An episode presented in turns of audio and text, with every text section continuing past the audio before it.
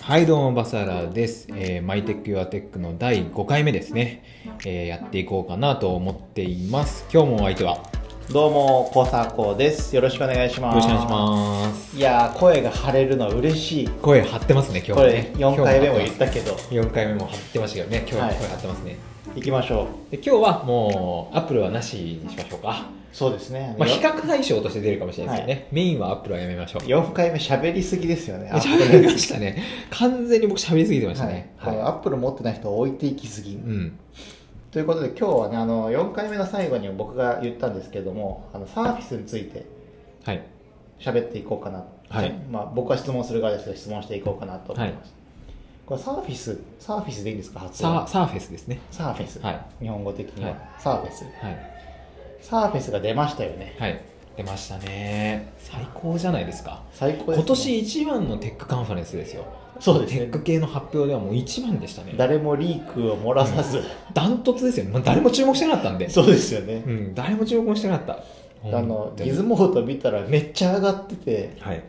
でツイッターもあのマイクロソフトのエヴァンジェリストの西脇さんがどんどんツイートしてて、うん、えこれ今日このタイミングだったんだっけそうなんですよ、よもうみんな気づいてすらいないっていうふう、はい、もう完全に不意打ちで持いってやったそうですね感じですねもうあれですよねもう本当に10月のねはい、一番テックをやるかもうこの時期に、はいもう話題層かっさらっていった感じがすごいある確かにちょっとアップルのあの発表薄れちゃいましたもんね、薄れますし、はいぶっちゃけた話そのすごいなと思うのははいマイクロソフト今回発表しました発表しましたよねはいでもうそのすぐ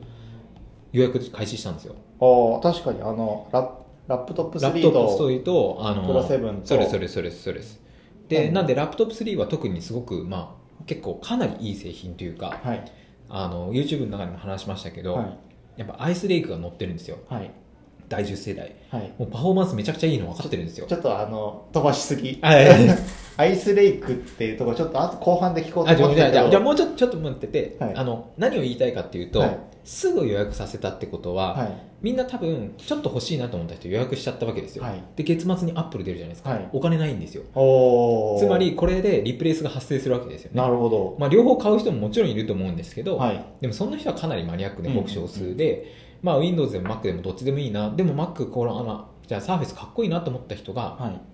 いリプレイスするタイミングだと思うんですうよ、んうんでまた値段も絶妙でうんはい結構お安いんですよあそうなんですね安いんですよいくらぐらいなんだろうなラップトップ3が安いラップトップ3はもう安くて例えば13.5インチだと、はいあの10万7000円なんですよは安いつまり MacBook Air のはい倍以上のそのスペックの高さで10万っていう、なる昔昔というか2008,9年ぐらいに MacBookAir 買うとこういう感覚じゃなかったですかこういう感覚でした、はいこういう感覚でしたあの Windows の PC 買うより Mac の方がスペック良くて10万ちょいで買えそるれみたそいなれそんなような感じでした日本全然物価上がってねえなっていうのはあるんです け確どかにあでも安いですね10万なんてそうなんですよ15インチも12万8000円そうなんですすよ15インチって普通1 5 6万からスタートしますともんねか今だと,、えっと Mac だと30万近くから開始なんですよ、はあそうなんですねい、僕の中で、はいちょっとこれまたちょっとそれってインテルの話でもないですけどどうぞインテルの CPU 高い説っていうのがあるんですよはいつまりえっとコストはかかっているインテルのはいその CPU 入れるのに、はいそのブランドだったりとか、はインテルの CPU が高いんじゃないか説っていうのがあって、はいだってあの iPhone とかも、はいね、だって Mac と同じスペックのそのしくらいのパフォーマンスを持ってる CPU が、はいあのまあ、独自で作って入ってるんですけど、はいたかだか15万で買えるんですよはい15万13万とか、はいでそれぐらい買えるじゃないですか、はいなんで PC にしたったのに30万になるのっていう確かにはいもちろん筐体はでかいですし、はいそうですけどでも逆に言えばね iPhone だってテクノロジーの塊なんで、うんうん何が高いのそんなって思うとやっぱりうんう僕ーんの中でインテル高い説っていうのはあなるるほんですよどねじゃあちょっとインテルの話を聞いていきたいんだけど、はいもう一回サーフィス、はいサービスのの話サービスの話しましょうあの、あれ、ねサーフィス何が出たかを振り返りた振りい。返りましょう振り返りましょう1個目、今販売しているのと、あのコンセプチュアルに来年出ますよって言ったの、2種類あるんですよありね。ますあります1個がサーフェスプロ7。はいこれはあの、ずっと1から2からとカカウントアップしていって、今回第7世代まで出ましたよ。はい次がサーフェスラップトップ3。はいここれ第3世代ですねラップトップの、で次これもう出てるんですよねサーフェスプロ10サーフェスプロ10いやこれはまだ出てないであす10まだ出てないんです、はいじゃあまだ出てないのがサーフェスプロ10はいいやまだあのどれも発売は、えっと、されてなくてああそうなんですねえっと、25日にあの出るのがはいプロの7と,、はえっとサーフェスラップトップ3いなるほどの2つですねそして、えー、とちょっと変わり種でサーフェスイヤーバグイヤーバッツねイヤーバッツはいイヤーバッツこれはあのあれですねイヤホンですよね、でコンセプチュアルに2つ出たのがサーフェスネオはいとサーフェスデュオはいこの韻を踏んでるのがいいですねネオとデュオってネいう、オとデュオはい、この計何個出たんだ計6個がはいバババンと出たわけですねいやーもう最高はいよだれがたまんねもうよだれ僕ちなみにこのマイクロソフトのやつも全部見ちゃったんですけどあ何時全間部くらい見たねん1です時間半ぐらいで見たんですけど、おーはいい、や本当にね、はいプレゼンが下手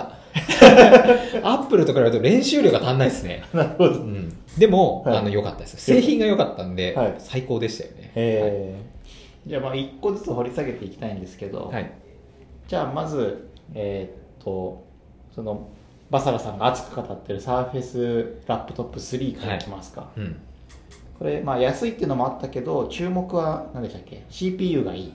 そうですねそうですあとはまあだからその僕あの中にも話してますけどやっぱりはい1時間で80%充電おこれは半端ないですね確かに、これは今までで聞いたことがないので、うんなくてで僕なんか前の iPhone の動画でも話したんですけど、はいその結局バッテリーを今回その iPhone 新しいのはカメラだけが強くなってて、はないんかバッテリーでチャレンジするとかうん何かにチャレンジするっていうのが少ないですねって言ったんですけど、はい、こういう基礎的な部分パワーアップされるとめちゃ嬉しくないですか確かになんかその充電時間ちょっと短い時とかにはいちょっとやっとくだけでバンと充電されてたら確かに最高じゃないですかあのあれですね午前中超働いてバッテリーが思ったより減っちゃってそうですそうです昼ごそう飯行でっすてる間に80%戻ってたらちょっとテンシいョンやそうなんですよ、はいそうなんですそうなんですそうなんですだから、まあ、どんだけ働かされるんですかっていう感じなんです けど確かに、いや半端ないですねそこら辺とかのそういう基礎的な部分をやっぱ頑張ってるっていうのがん、評価できるとこじゃないかなとは思いますねなるほでどただ、まあ、ただこれあの彼らがまだ言ってるだけで、はい僕らはまだ製品持ってないんで、はい本当に1時間で80%充電できるかどうかは、まあ確かにまだ検証してないんですけどね、うん、 YouTube で言ってましたけど、はい CPU の採用が15インチは AMD になはっいた、はい、これあのちょっと基本的なとこから CPU について聞いていいですか、はいはいはいまああの CPU は、まはあ、い簡単に言えばパソコンの頭脳ですね頭脳、で頭脳が今まではインテル一強だったインテル一強っていう感じですねあー今回マイクロソフトが AMD を採用したはいはいそうですそうですこれ AMD って昔からある会社なんですか結構ずっと前からありますねあそうなんですあの安いやつセレロンの下とかになると入ってたりとか、中国製のパソコンとかに入ってたりとか、かそのやっぱりメジャーなところデはル、い HP はいアップルみたいなところにはやっぱなかなか乗らなかったっていうのもありますねうんそれを今回マイクロソフトが採用したっていうのはやっぱ革命というかまあもうそれはついにその下克上ができたっていう感じがあるんじゃないですかね、うん AMD としてはやっぱすごく嬉しいでしょうし、はいあのまあ、今までもそのいい CPU は使ってはいたりとか自作 PC の人とか、はいやっぱ使ってたりとかあのゲーミング用の人で使ってたりとかして、はいある程度実績はあったんですけど、はいメジャーどころがやっぱ採用してないんですよね、うんあの最初に普通にコンシューマー向けに販売してるところでははいなかなか、だからそのちょっとマニアックだったし、やはいっぱりちょっとこうブランド的に劣ってるっていうんですかね、ううんんうんちょっとこの CPU ついでにこの後話になってくるかなと思うんで、あの YouTube で GPU の話もしたじゃないですか、はいはいはいはいちょっとぶっちゃけよく分かってないんですよね CPU 頭脳、はい GPU も頭脳じゃないのみたはいいな、はいはいはいその辺ってちょっともう少し詳しく聞かせてほしくて、あの CPU が要は左脳みたいな計算とかの方で、うん、 GPU が右脳って感じですうね、ん分かりやすいなんで両方ないとダメなんですよはいはい人間と一緒ですじゃあ頭でっかちなやつ GPU ばっかり積んでて GPU があんまり積まれてないと頭でっかちなやつで頭でっかちなやつで、はいだからその作業もはい頭でっかちになりやすくて、はいワードとかはいパワポとか、そういうのはめちゃめちゃ動くんですよ、CPU が速くなれば、でもフォトショーとかになると動かなくなるんでなるほどあの僕らの脳みそと一緒ですなるほどじゃあはいこれ2つ持ってないといけない、そうですねあの人によるんですけどまあ確かにそうですそうですワードしか使わない人は CPU でもいいんですけど、はいまあ、僕みたく動画編集したりとか、うんフォトショー使う人は GPU もあった方がいいですね今回のこの Surface ラップトップ3は GPU はどうなんですかは、えーっと、13インチの方はアイスレイクっていうのが入ってるんですけど、はいアイスレイクっていうのは GPU が強いんですよ。うんでアイスそレイもクそっても CPU と GPU の関係をちょこっとだけ話すと,、はいえっと CPU 単体で入ってるんですけど、はいその CPU の中に GPU が組み込まれてる製品があるんですよははははは CPU の中に GPU が入って組み込まれてる、はいでこれがインテルの,、はいあのやつが入ってて、はいえっと、今の Mac とかもその CPU 内の GPU が動いてるってやつで、うんうんアイスレイクもこの CPU の中にある GPU がのタイプなんですけど、うんはいこの中に入ってるのはパフォーマンスが出ない出ないって言われてたんですよはでそれなんでかっていうと、はい GPU ってすごく熱を持っちゃうんですいね、んなんで、えっと、冷却システムが必要なんですよはいで今までその CPU の中の GPU は、はいその熱が CPU も持つ中にはいさらに熱を持つものを入れる確と、かに大変な熱暴走を起こしちゃうので、はいあのそんなにいいのが積めなかったんですけど、はいこのアイスレイクでは、はいそのあたりがうまく解決してはい、はいい GPU が組み込まれた CPU が乗ってるんですい、よなるほどちょっとこのアイスレイクって当たり前に言ってますし、はい僕ちょっと YouTube 見てるんでなんとなくわかるんですけど、はいインテルって CPU ごとの名前があるんですよね CPU ごとに今名前つけてますねなんか何でしたっけ KB そうですそうですそうですカービーレイグみたいなやつですねカービーレイグはとかい、そうですそうですでコーヒーレイグとかはい、はい、っ今回はアイスレイクっていう名前の CPU, 名前の CPU を出してるってことですあー第10世代がしアイスレイグですねなるほど第10世代ってこの1世代は何なんですかって言ったんですけど、第1世代だからインテルの Core i なんとかっていう風な名前になった時ですよねああなるほど Core 2デュオから変わりましたよね変わりましたね一時期 Core 2デュオ Core 2デュオって、はい言ってまし言たってたのがテレビで Core i3 とか Core はい i7 とか言い始めた、は i がついたあたりからですねなるほどでそれがもう10世代目までいってるんですそう10世代目まで来ましたこれインテルってどのぐらいずつでバージョン毎年バージョンアップするんですか毎年だへったり毎年ですねほぼほぼ毎年出してます、えはい、これを採用するのはパソコンメーカー次第どそうですどそうので世代が採用するすそうですそうですそうですあーまあそれで今回えっと Surface ラップトップ3はの13インチはインテルを積んでいイる、ンテルのものが入ってますでね15インチは AMD を積んでいる、 AMD をつうんじゃあまあどっち買うかは人の好みですけど、まあ、両方結構いい CPU、GPU が積んであるそうですね多分、えっと、15インチの方がコスパがいいんですよはいはいはいえっと、インテルはやっぱりインテルの方がやっぱちょっと高いというかねお値段が高かったりするのかもしれないですけど、AMD はの方が多分お安いのか分かんないですけど、うんうんうんというかなんでこんな値段出せるかが分かってないんですよなるほどパフォーマンスに対して値段が安いってことですねかなり安いと思います、うんそうなんだ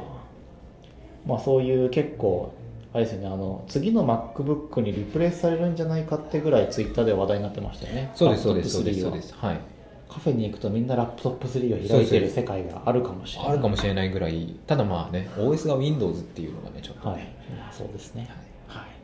じゃあラップトップ3こんなもんにして次は Surface Pro 7はい、これどうですかなこれがね一番言うことが何もないやつですねそうですね本当にただの、えーバージョンアップバージョンアッバプーあの USB-C がついたそうですねことぐらいがまあ言えるのと、はいまあなんでしょうねまあでもこれはまあキーボードがついてないんであれですけど、はいまあ8万4000円は安いですよね確かにはい確かに安い、 8万4000円は普通に安いと思いますはいうん、キーボードもでも1万ちょいですもんねそうですそうですそうですそうですだからまあ10万10万ぐらいで、はいまあでも i3 ですだと思いますけどねああ CPU が CPU が、ではいまあそれでも別に事足りることが多いとは思うんで確かにほとんどの人は全然事足りると思うんで、うん何の問題もないと思うんですけど、家にあの Surface Pro 4があるんですけど、はいはいはい家族が使ってる、4、6、7と、はいあんまりアップデートしてる感はないですよねないですねないですないです、うん、まあまあ毎年出てるなっていう感じの、じゃあまあ言うことないんで次いきますか、は次が、えっとイヤバッツはいこれどうですかこれはね、はいあのーどういう音なのかっていうのは判断できないんであれですけど、はまず最初に思ったのは、はいでかいいでかい大きさがめちゃめちゃでかいそうなんだこれはあのはい坊主のあれ並みにでかいと思うんですよ、ああ坊主の Y 完全独立そう Y でですす、そうね、ですそうですあれと同じぐらいの多分でかさで、はいでしかも耳塞ぐタイプであそうなんですね耳塞いじゃうというかその上に、まあ、パカッとそのなんつうかかぶさるっていうんですか、はこの外枠部分がですね、はいこれ相当目立つでしょっていう、うんうんえー感じですねしかもお結構お高いですよね2万6700円結構高いです結構高いですでもな250ドルっていうのが多分あの敷地みたいになってると思ってて、はあのイヤーポッツもそうですし、はいあのパワービーツもそうですし、はいあのソニーのやつもそうですいし、この価格帯をはいの人たちに合わせてきてるって感じですよなるねほどあれ今エアポッツってそんな高いんでしたっけイヤーポッツそうですよ2万5000円ですよあそうなんですね、はい1万6000円ぐらいかと思ってましたあの第2世代になって1万上がったんですよあそうなんですね、うんそれ知らなかったなそうでも第一世代も併売し併売してるんであそうなんですそうでねす安いのはいい人は安いの買えばみたいちょっとアップルの話一瞬それますなけあとどととはい、いイヤポえエアポッツは、はい1世代と2世代何が違うんでしたっけ、えっと充電とはいあと通話の持ちですね、おーはい、あとは接続が早くなったとかいうぐらいです、ね、音質は変わんないです、あー、はい、じゃあまあ普通の人は第一世代買えばまあそうですねでもあの非非接触充電がやりたい人はねなるほどでもそのためにケースだけでも売ってたりするんでおおー、意外とその辺良心的ですね、じゃあまあまたマイクロソフトの話に戻して、まあ、次イヤーバッツがすごいとこだけ一つ言うと、はいそのこのパワーポイントのやつで、はいえっと、その場で翻訳してくれるっていうのがうーんあるんですよ、はいでこれは別にイヤーバッツがすごいわけじゃなくて、はいパワーポイントがすごいんですけど、はいつまりその場で話した人のはい英語とかをそのままその文字にしてくれたりするんで、はいよく海外のカンファレンスで右側とかにその、はい話してる内容とかが文字で出てたりとかしてるんですけど、そういうのがやっぱできたりするのってすごいなとは思ったりとか、一応なんか通訳もできたりする可能性もあるっぽいですね、えだから日本語で喋ってるやつ全部英語で出たらーはいそりゃすげえなって思うんですけどこれはイヤーバッツがそういうわけじゃなくて確かにパワーポイントというかまあ多分 Windows がすごいんだろうなっていう感じですねなるほどいいですねじゃあ次行くと Surface Pro X 間違えた、はい次行くと Surface Pro 10 X ですこっちはあ X これプロじゃないんですよあこれ10じゃないんですよこれは X なんですよ これ今言い直したので取り直しようにはいサーフェスプロ X ですね、はいこれはねはい、最高ですよねめっちゃもうガジェオタはみんな欲しいと思ってますこれ絶対にあそうなんですねもう最高すごいよいいと思いますよどの部分がガジオタのこのそそるんですかまあやっぱり、はいえっとまずまず SIM が入るんですよはいはい SIM が入るんですよはいはい SIM は入るえっと画面は13インチなのにベゼルが薄すぎて12インチのサイズなんですよ、おおそうなんですそうですそうですそうはいですそうです、であと解像度も非常に高いはい 2880×1920 わすごいはいで、えっと、ですっていうのもすごいですし、はいあと薄さと軽さあーとかもめちゃめちゃすごいですし、はいあとは何といっても CPU がはい ARM っていうか ARM っはいていうモバイルの、はいえっと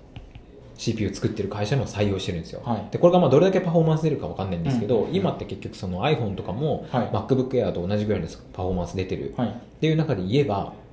確かに全然 ARM もあの乗ったものに対しての期待は僕らは高いわけですよ、はいだってどうなるか分かんないですし、はいあとだからそのススマホとかに乗ってる CPU、GPU がやっはいぱり今すごいんですよね、やっぱりはいスマホってアニメーションめちゃめちゃ多いじゃないですか動かす時とか、は iPad もそうですけど、はいそこに乗ってる GPU って多分今舐めちゃいけないようなレベルになってて、それが PC に乗るとどんなパフォーマンスになるんだろうっていう楽しみなるほどこれってマイクロソフトは攻めてますよねそう AMD そうをなんです採用してそうですインテルっていうそうですそうですそう普で通すなのもやりながらそうですそうです ARM もやっててそうですそうですそうですですいや挑戦してるのいいめちゃめちゃ挑戦してますこれめちゃくちゃ挑戦だしこれめっちゃ失敗するかもしれないんですよああ確かで にしかもこれサーフェスってもともとサーフェス RT って覚えてます覚えてます僕買いましたよそうなんですはい、あれの時にパフォーマンスやべえ低い低いって言ってたじゃないですか、はいあれ ARM なんですよああそうなんですねで要は一度失敗しはたいところと、はもう一回やろうっていう、、はいいこの感じはいすごい良くないですかそうですね、プロジェクト X がそうなんですよきそうでなんかこのなんかこう成功してほしいんですよ僕は 確かに。もうなんかはい。一回 ARM ダメだった、はいでもやっぱり PC に載せるにはちょっとダメだった、はいこの数年経って多分はい10年近く経ったような気がするんですけど、はい。ついにここで確もう一回出そうみたいな。ないでいですしねかもそれが一番自分たちが一番押し出したいやつに乗っけたんですよ、はい。感動的じゃないですか確かに。もう期待しかないですよそしてお値段安いじゃないですか。そうなんですこれも10万円10万7000円そうだから僕も冒頭で言ったんですけど、はいインテル高い説っていうのがあるんですよ確かに確かに本当だえこれじゃあサーフェスプロ7買うあごめんなさいサーフェスラップトップ買う意味なくないですかまあそうか筐体が違うからそうですそうですそうです、はいそうですやっぱりまああのなんですかねああいうふうなワンツーインワンみたいなものがやっぱ嫌いな人もいると思いますし、はいあのやっぱ用途が違うのとはいサーフェサーフェスラップトップ3のはい15インチはい多分パフォーマンス全然違うんではいあの全然スペックが違うものが出てくるんで、うんうんうんあの多分そこはちょっと勝負が違うというか、まあ、あの使う人も違うと思うんで、はいはい僕あのまたアップルの話ですけど僕あのアップルペンシルと iPad 好きはいはなんいではいはいでもこうサーフェスプロ X ではいこのサーフェスのペン、はい、どんな書き味なのかなっていうのをちょっと楽しみなんですよねはい、もうこのねキーボードの機構も最高じゃないですかはい、もう作った人天才ですよねでもペン持ちづらいらしいんですけどあのへちゃ,、はいへちゃげたペンそうですそうですそうですでもその結局このね iPad もそのこう上にペチッとくっつけられるようになってますけど、はいバッグに入れた瞬間取れちゃうわけですよあそうなんですねそうですそうです、はいでバッグの中でどっかに入れちゃってはい困っちゃうわけですよ、はいそれに比べるとキーボードとはい PC の間にこう挟んだ、確かに隙間に入れられるってはい考えた人天才だなと思ってあーだからそれで言うとだからはいここで気になるのはキーボードとペンの値段が出てないんですよ、あー本当だこれがね高いんじゃねえかなってちょっと思ってるんですよね確かに筐体だけで10万7000円だけどはい、そうですよねあのアップルのスマートキーボードフォリオって、はいはいはいあれ2万いくら2万円ぐらいとですよペねンもペ1ン万ぐらもいペンもはい高いですもんね3万ぐらいで多分これも3万から4万足されるんじゃないですかねじゃあすると全部お買い上げすると15万ぐらいにやっぱりなっちゃうんなでっちゃうああまあそれでもねうんちょっとワクワクしますよワクワクしますワクワクします多分でもこのスペックで考えたらお安いと思いますよ、うんうんはい、そうかマイクロソフトが自分たちで作った方が安いっていう時代がやってきたんですねでしかもこのあの ARM のやつなんですけどこれ、はいあの一種類開発しててはい S q チップみたいな名前にしてるんですよね、はいだからその技術提供もしてるんで一緒に提携しながらやってるんで、はいサーフェス RT みたく勝手に作ったやつを勝手に搭載したんじゃなく、はい一緒に作ってるところとかもやっぱ気になるところですあよあね、なるほどうんサーフィスプロ X はこんなもんですかうんうね、んじゃあ次いきますね次がサーフィスネオはい、 Windows 10X はい、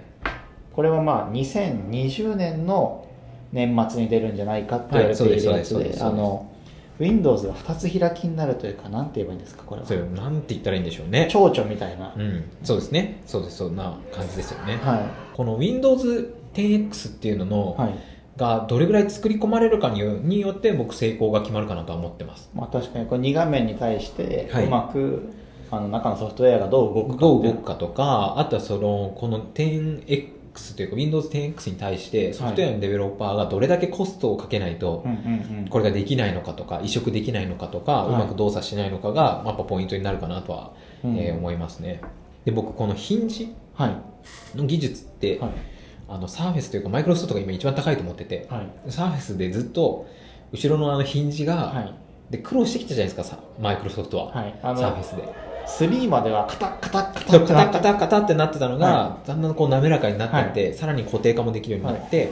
っていうのをやっぱ作ってったっていう、はいあの歴史があるんでこのヒンジに関しては僕マイクロソフトにちょっと絶対的な信頼を置いてて、うーん確かにだからなんかこの変な開き方しても結構うまくいくんじゃないかなとは思ってますね、なんかぼ僕がこのあの写真とかを見て思ったのはあの画面に対してキーボードを離しておいてる写真があるんです、はいはいはいはい、サーフィスってあのキーボードが離れる 2in1 は良かったんですけど、うんうん、画面を遠くに置いてキーボードを近くに置いて Bluetooth っぽく使いたいなってはい思はういこはいはいとが何回かあったんで、うんもしそれが実現するんだったら結構いいなって思うそうですねこれはかなりいいとは思いますねでそうするとだって画面めっちゃでかいですからねはいだって20インチになるんですよねだってこれすごい、だからかなり画面広く使えるんで、うんまあ、すごいいいですし、はいうんまあ、どうなるかわかんないですけどね、まあ、結構コンセプト、まあ、どれぐらいのパフォーマンス出るかによるんですけど、はい面白いなとは思いますねじゃあまあえーっとネオはこんな感じでいいですか、はじゃあ最後はいサーフィスファミリーの最後、サーフィスデュオが出ましたね、出ましたねこれはいやーあの Windows フォンでね大失敗してからのですよ、はいサーフェスデュオがまあ出てきてはい、こう、まあ、自分たちねやっぱり OS の会社じゃないですかマイクロソフト、その OS を手放して、はい Google と提携したんですよはいいやーなんかもう攻めてますよね攻めてますねアップルが MacOS 捨てるはずないじゃないですか、はい iOS 捨てて iPhone 作る iPhone だって Android 作るはずないじゃないですか、はいこれをやったっていうのはやっぱすごいなっていうのはちょっと思うんですけど、はいで1点ちょっと気になるのははいやっぱりマイクロソフトって PC を捨てらんないんだなっていうのをちょっと思ってて、うんややっぱりこれ少しそのやっぱりタブレット感が残ってますよねこの残ってますね完全にあの電話にできてないんですよあーつまり彼らやっぱ電話に転換することがやっぱできてないんだなっていうのはここからは感じます確かになんかこのプロモーションビデオ YouTube とかで見たんですけど、はいちょっと電話出にくそうですよねそうなんです電話に出にくそうですし、はいそのメールみたいの打つ時とかも、はいそのなんでしょうね電子手帳じゃないですけど、はいあのまあ、普通の PC みたいなの開いて、メールを打ってるシーンとかもうん日本人はフリック入力入力で、はいやっぱり片手に特化してるってなると、やっぱなかなかちょっとこれちょっと違うなっていうか、ちょっとマニアックっていうのとかあとちょっと PC 感があるっていうありますねちょっとなんかあのブラックベリー感がそうなん出です、ますブよねラックベリー感っていうか、はなんかねそこの PC から抜けられないんだなっていうのと、はいただとはいえはいやっぱりプライドじゃないですけどやっぱここに勝ちに来てるんで、はい、 Google と提携したりとかうんうん、あのそういうふうな選択をしてるっていうのは確かに、会社の方針としてはすごくうん英断だなと思いますえー本当にだってこれどういうあのちょっとビジネスマンとして思うのが、はどういう意思決定どのレベルの人がアンドロイドで行こうぜって言ったのが気になります気ね、になりますよね、はい本当気になるだからこんな大きな判断を今回すごい大きな判断たくさんしてるじゃないですか、はいだって一番のブランドでずっとマイクロソフトはずっとインテルの宣伝もしてきたじゃないですか、はいインテル入ってるって言って、でな中で、はいそのインテルを捨てて、はい AMD とは ARM い、のはい、 2つの CPU を確かに出してみて、はいしかもそれがどっちもフラグシップなんですよ、はいつまり自分たちの、まあ、販売一番売れてるのはきっとサーフェスのはい13インチとか、はいあのね、あのサーフェスプロだとは思うんですけど、うんうんその中そういうんじゃなくその誰もが使うというかその一番のフラグシップの一番うんうんいいところみたいなところに別の会社を持ってくるのが、はいチャレンジですよねもうどういう経営判断だよっていう確かに、すごい最高最高ですねいやそれはまあガジェットオタクはよだれが垂れるそうなんですよもうこれはねよだれしかないですよ、これどうですかどれか買おうと思ってるんですか僕はサーフェスプロ X ははい買おうと思ってます、あそうなんですねはいもう予約しちゃいましたあのまだ予約開始してないんですよあそうなんだそうなんですそうなんです予約いつからなんだろ一応11月なんか発売になってて、うはい近々っておー書いてるんですけど、はい、まだ出てないですねじゃあこのポッドキャストの収録があの出る頃にはもしかしたら予約開始してるかもしれないですね確かにただねキーボードだけは輸入しようと思ってるんであそうですよ AG, AG にしたいんでね、はいだからうちのチームでもあれです、えっとサーフェスラップトップの15インチ買う人がかなりいるんで、あそうなんですねはい、やっぱスペックがいいんで、うんうんスペックがかなりいいんでっていう人がかなり多くてうんそうですよねあとあのサーフェスはあのキーボードが打ちやすいですよね打ち合わせですあのねもう僕の会家の会社の Mac はい会社の Mac の右シフトキーがまた壊れたんですあよ、らららららもうねキーボード壊れすぎ確かにもうね最悪ですわあれはじゃあまたあの修理に出してって感じです修理出さなきゃいけないでしょうねきっとね、いや僕逆にあの会社が変わって、はいまあ、レノボのうん、はいはいシンクパッドはいはい X1 カーボンなんですけど、はい打ちやすい、打ちやすいですよめねちゃめちゃ打いちややす打いちやすいですよだからもうそうなんですよもうアップルあのキーボードもうダメだと思うんですよねそうですよねいつまで続けんだよあれと思 ってやばいやばいまたアップルのあ話りにがとなうっございてるますある話したんでね今日は大ね丈夫あのアップルを持ってない人でも楽しめるそうですそうですマイクロソフトサービスの話ということで、マニアックなね、はい話をしましたよ今日もでバーッと振り返ってもう一回言うと、はいラップトップ3が出て、はいプロ7が出て、はいイヤーバッツが出て、はいさらにプロ X が出た、はいでさらに2020年にはサーフェスネオとサーフェスデュオが出るはいいやすごいすごいそうなんですよすごいです本当に振り返るだけでもいっぱいあるあいっぱいありますようんうん、でもあのサーフェスデュオの話ちょっとだけ付け加えると、はいやっぱり Google と提携したりするんで、はい多分あれですね要は Android の端末とかであのは Word とか Excel とかうんうんうんああいう基礎的ななんか皆さんが使いたいビジネスに使いたいやつがまともに動くやつが多分出るかもしれないですねああなるほどマイクロソフトの技術をの Google 側方ににも渡っ提供して提る供からするっていう感じなんで、まあ、確かにそうですよねプロモーションビデオでもワードとか開いてますそうですそうですすそうですだからそのより多分あの Apple 使っているよりもその Windows をメインで使ってる人は Android に行きやすいようになってるんでももちろん Android にもメリットのある話になってるので、ね、着々とね日本以外の国ではですね、はい Android とはい Microsoft が着々と、はいえー迫ってるわけですよまあじゃあこんな感じで第5回ははい、はいサービスについて話したって感じですねい、やーでもまあやっぱあれですねやっぱカンファレンスが面白かったんで、はい盛り上がりましたね盛り上がりました我々のトークももうね僕の中で盛り上がったはい本当に盛り上がりましたはいというわけでいかがだったでしょうか第5回は、えー、とサーフェス中心に、えー、と話してみました、えーどうだったでしょうかまあ面白く聞いてもらえれば嬉しいですそれでは皆さん次の放送でバイバーイ